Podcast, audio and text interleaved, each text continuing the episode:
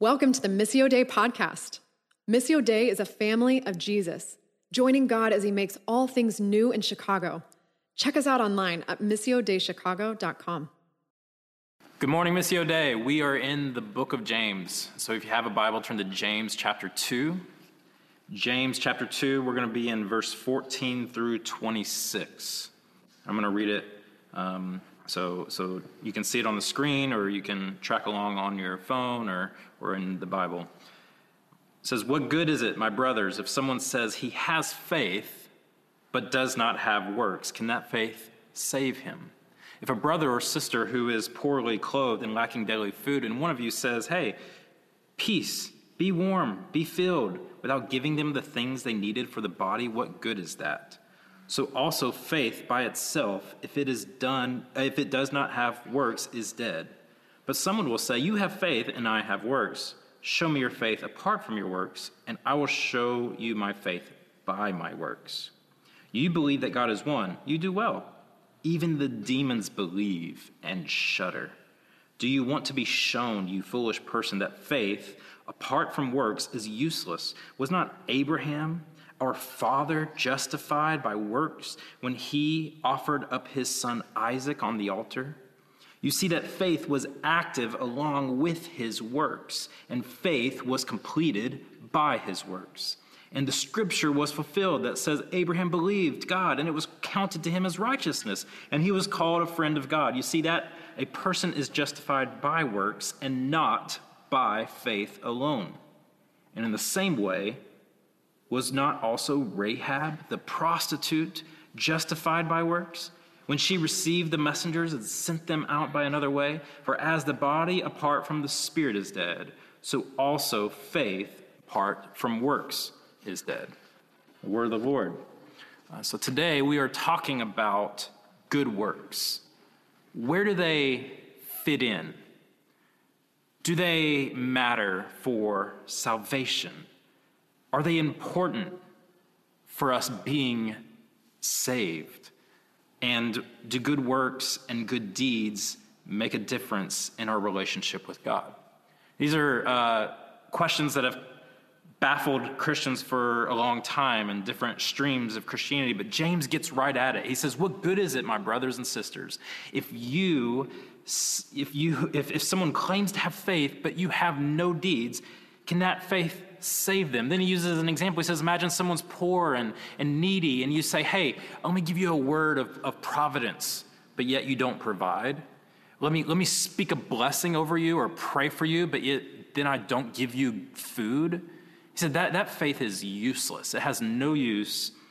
And later on, he says that even says that Abraham and Rahab were justified by works, not by faith alone, which is a, phrase that gives Martin Luther heartburn every time he hears it in his grave right now.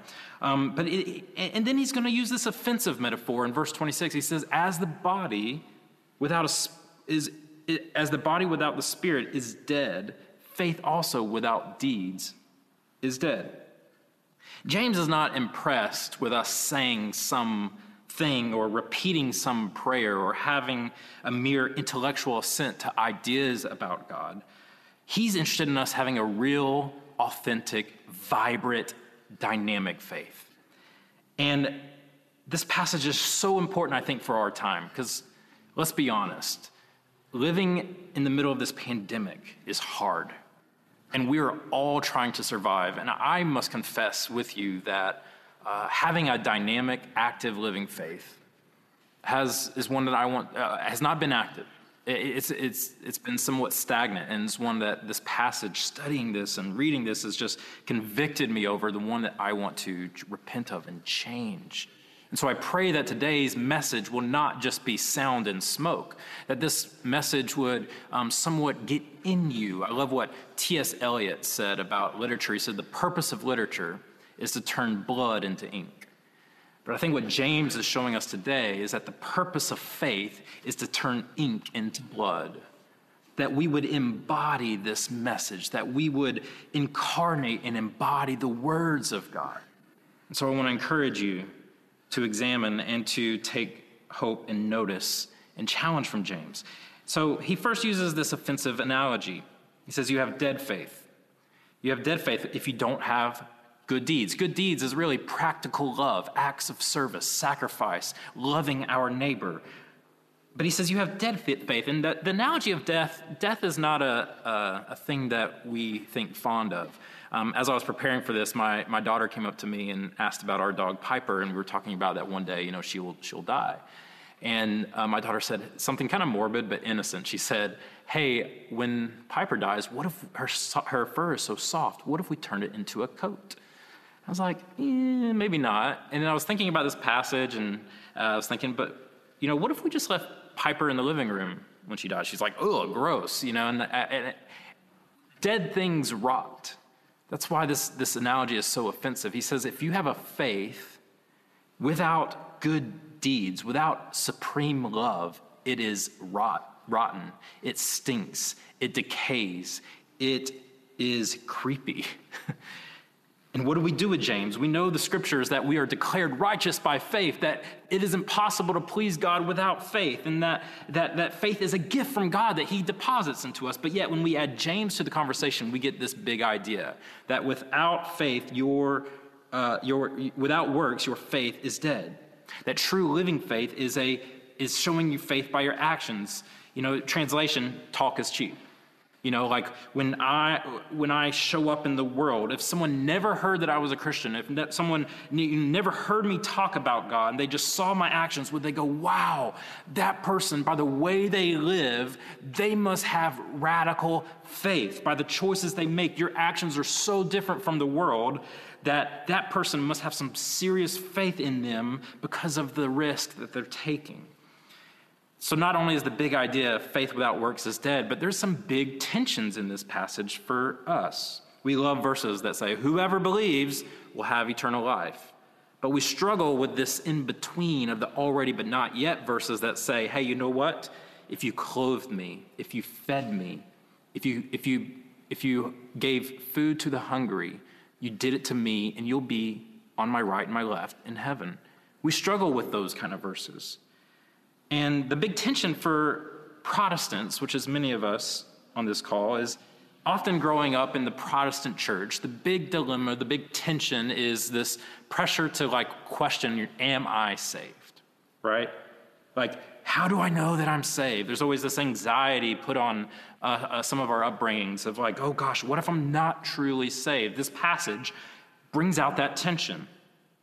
I thought salvation was faith alone. Must I do good works to secure it? Right? What is James doing? He knew Paul's writings that we are saved by, by grace and through faith alone. Is James deliberately picking a fight with Paul?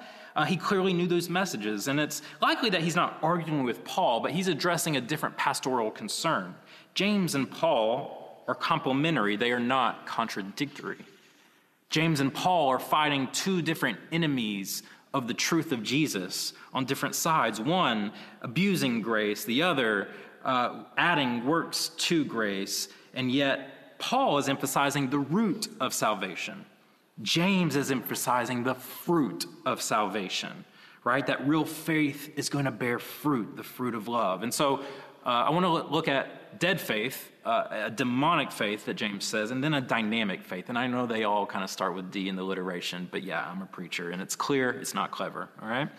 Um, but, but, you know, there's some other streams of Christianity or other co Christians from Catholic upbringing. They have a different tension when they read this text, where the Protestant ask, Am I saved?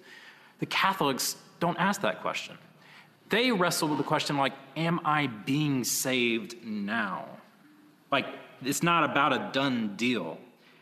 Their focus is Is Christ being seen alive through me? Am I showing Jesus to the world? Faith must have deeds so Jesus can be seen. And so the Catholic faith agrees that this with James and much more agrees with James in this. The Orthodox Church even has a different nuance. They're less concerned with am I saved or am I being saved, but their big question is the resurrection. Is the risen Christ being seen through me? And if you really press them on salvation, they would say, no one's going to really even know that until the day of judgment.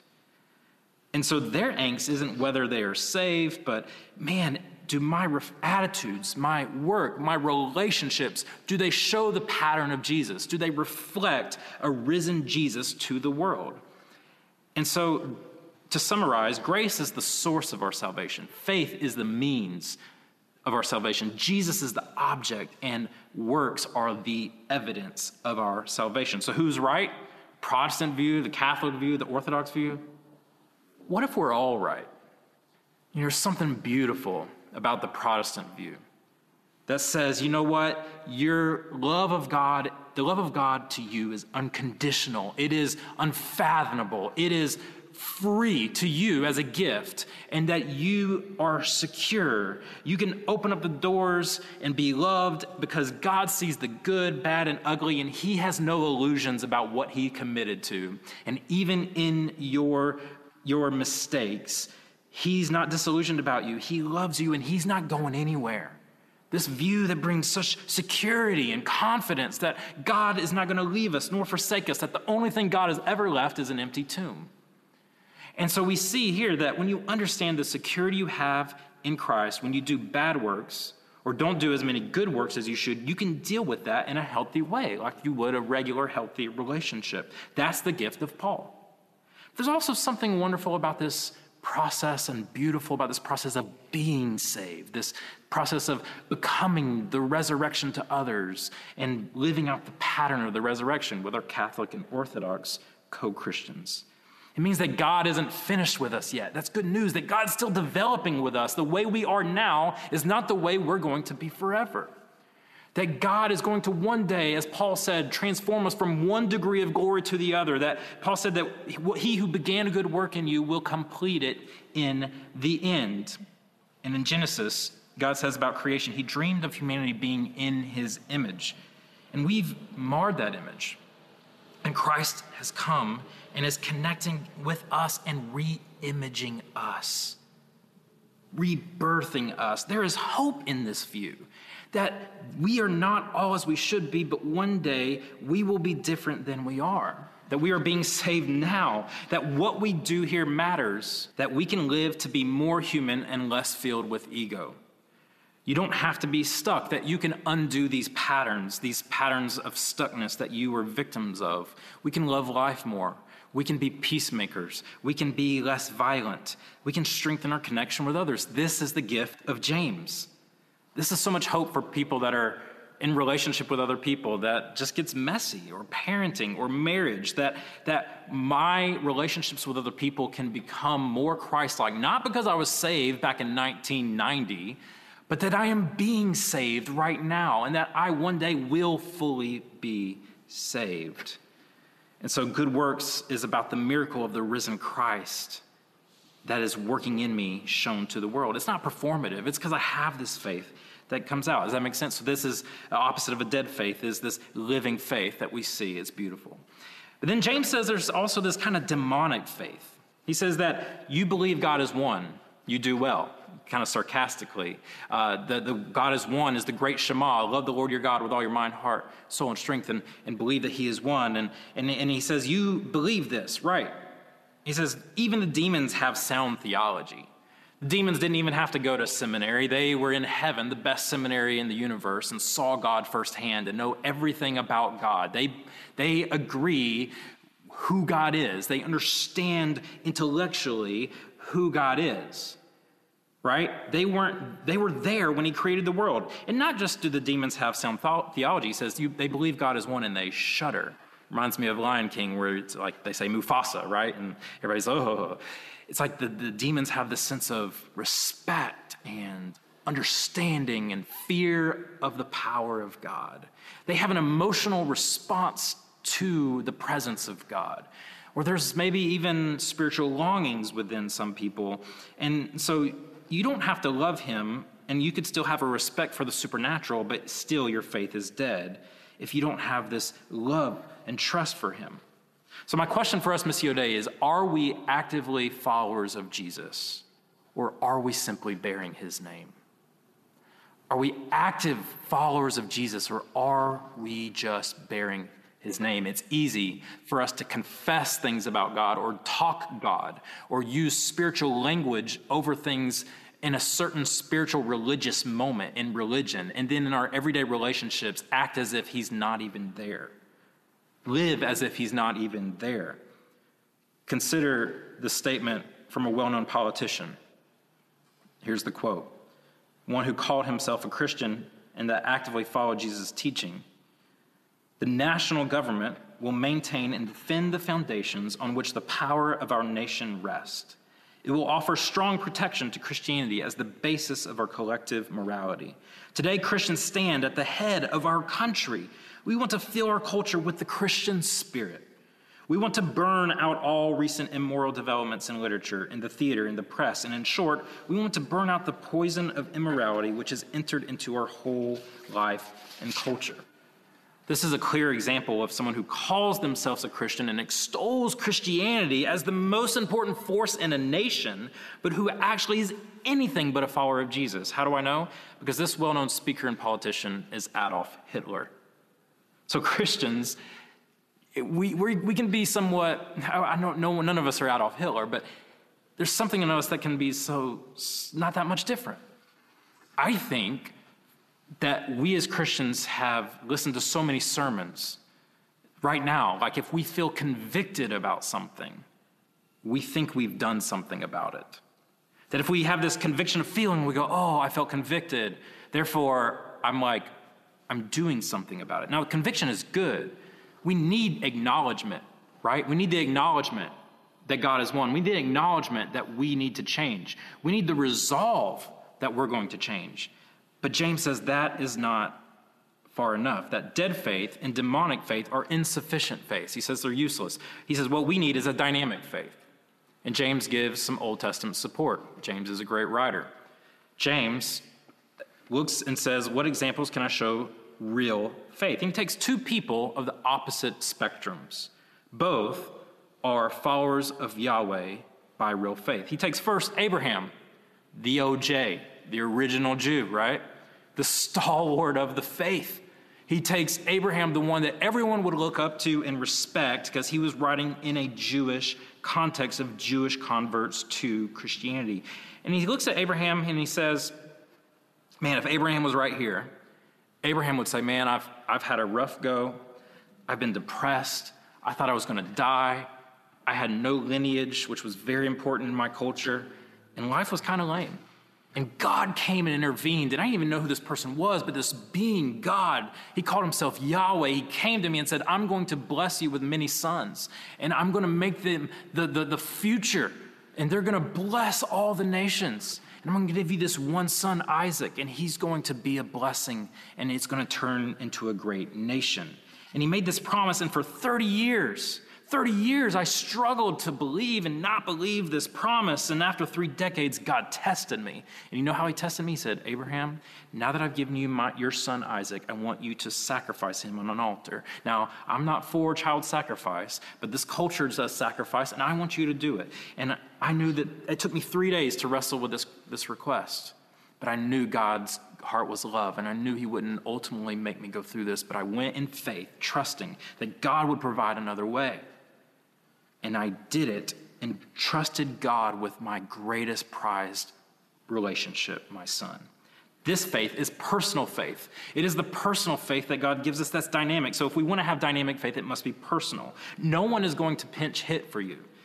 It's cool when someone else has a great testimony or your family, but do you know God for yourself? Do you have faith in action? Charles Booth, great pastor and preacher, tells a woman of a story of a woman dying of cancer, and and the, the pastor comes to the hospital to, sh- to show up to minister to her, and she says something that rocks Booth's world. She's dying of cancer, and she says, Pastor, I'm glad you're here. I have to tell you something. I know my God is a healer. And him and the other pastors are shouting and amening and so excited. And then she says something that just said, messed him up. She goes, But you know what? If God doesn't heal me, I'm going to my grave knowing that God is a healer. God doesn't have to do anything else for me. God has done enough. And I don't know where you are, but if there are two or three others on this Zoom call or YouTube call, that if God doesn't do anything else for you, what he's done in the past is enough. And that you will worship him and praise him for the rest of your life because what he's done is enough and you will continue to live personally. James then gives a second example where faith meets religion, where true faith deconstructs the religion into real faith. And says, Rahab, this other social extreme example, who's a, who, if we talk to Rahab, Rahab would say, you know what, I was a victim of sexual oppression. I was an, a total outsider from the, the Jewish faith. I was, I was a Gentile and, and looked down upon. And yet, when these two Jewish spies came into my territory, I cared for them. I risked my entire life for them because God had mercy on me and saved me from oppressive activity. He, he has done so many good things for me, and I know that it's the God who did this. And so I believed and I obeyed God and followed God. And I'm like, wow, that's amazing, Rahab. Like, wh- who, what else? Tell me more. Well, I'm amazed that God would save me, and I'm amazed that I'm in Hebrews 11. I'm even amazed that I am in the genealogy of Jesus. Well, Rahab, how did you get there? I got there the same way you did, by the very grace of God. And that grace changed me to take care of the needs for others. So we see that these two examples summarize the faith. It says dynamic faith is a love for God, Abraham, and a love for your neighbor, Rahab. Two examples on two social spectrums. James is a great writer. So I want to close with this. I want to give you a practical tool and attention and some encouragement. First, practical tool. In your James guide, there's a tool in the prayer section called Examen. It's a tool that I use to help me daily examine my life and to and go through my day and to let myself experience God. There's a few movements. You can Google it. I'm going to go fast because you can look it up. But first is what am I thankful for? Where do I have gratitude? Second is review the day, morning, lunch, and evening. Where did I sense God's presence? Where did I pay attention to it? Where did I neglect it? Number three, is there any sorrow in my life? Is there any sin I need to confess? Is there anything I regret? And can I receive? And then I want to receive God's forgiveness. And lastly, is I want to ask God for grace for tomorrow to see Him in His presence. It's a practical tool that will help us not have a dead faith or demonic faith, but a dynamic faith. And then there's a tension, as we mentioned, but I'm left confused when I read this passage because I don't always do good works. Sometimes I'm loving, sometimes I'm generous, sometimes I'm sacrificial, but I also do bad works.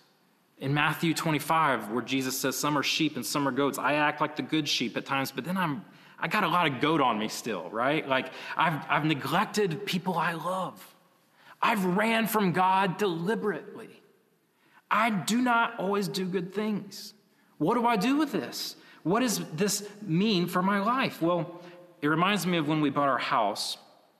We saw this backyard with luscious loam earthy soil on one side and grass on the other. And then we, we went on vacation and came back and to move into our house after we closed in weeds, Japanese knotweed, which is apparently the hardest weed in the world to get rid of. It's an epidemic in Great Britain. Anyway, it was taller than my head. I mean, these were not just like some little weeds. These were robust, angry weeds. And so I moved in and just started like a weed eater, whacking away at these weeds. I felt like a little guy in a big bowl of coleslaw, right? Just, just stuff everywhere. And then I began to put tarp over this area because you can't just kill them easily. And we began to put things on top and mulch and flower beds. And, and how does my neighbors know someone is living, a new resident has moved in?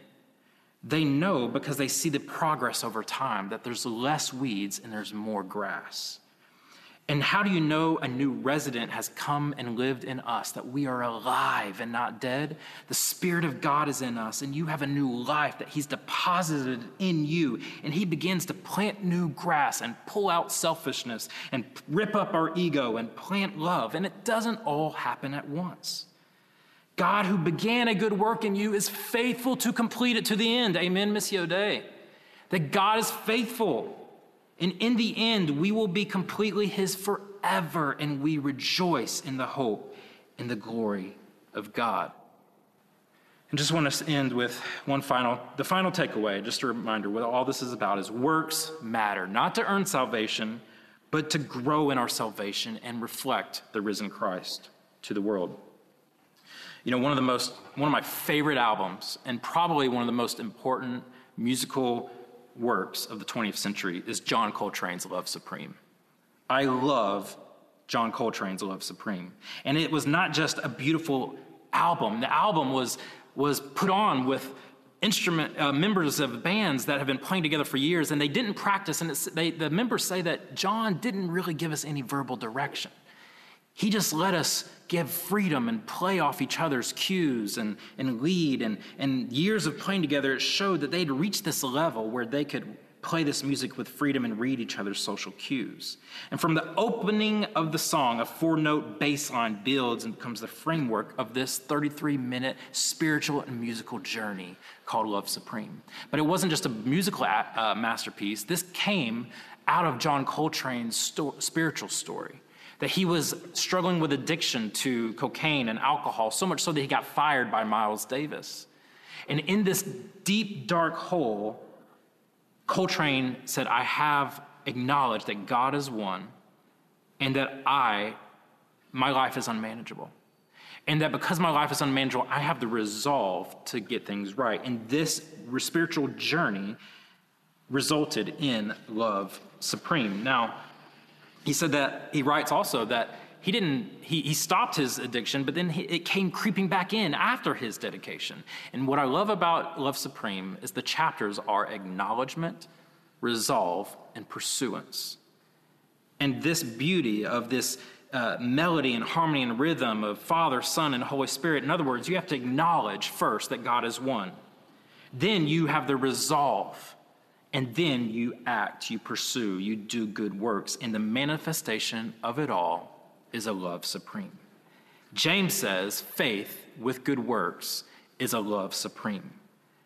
There's an acknowledgement that God is one. Great start, but the demons do that. You've got good intentions to love. You have resolve, but intentions are not enough. There must be pursuit. And so, my challenge for us, Missio Dei, as we close, is that you would let your religion meet real faith.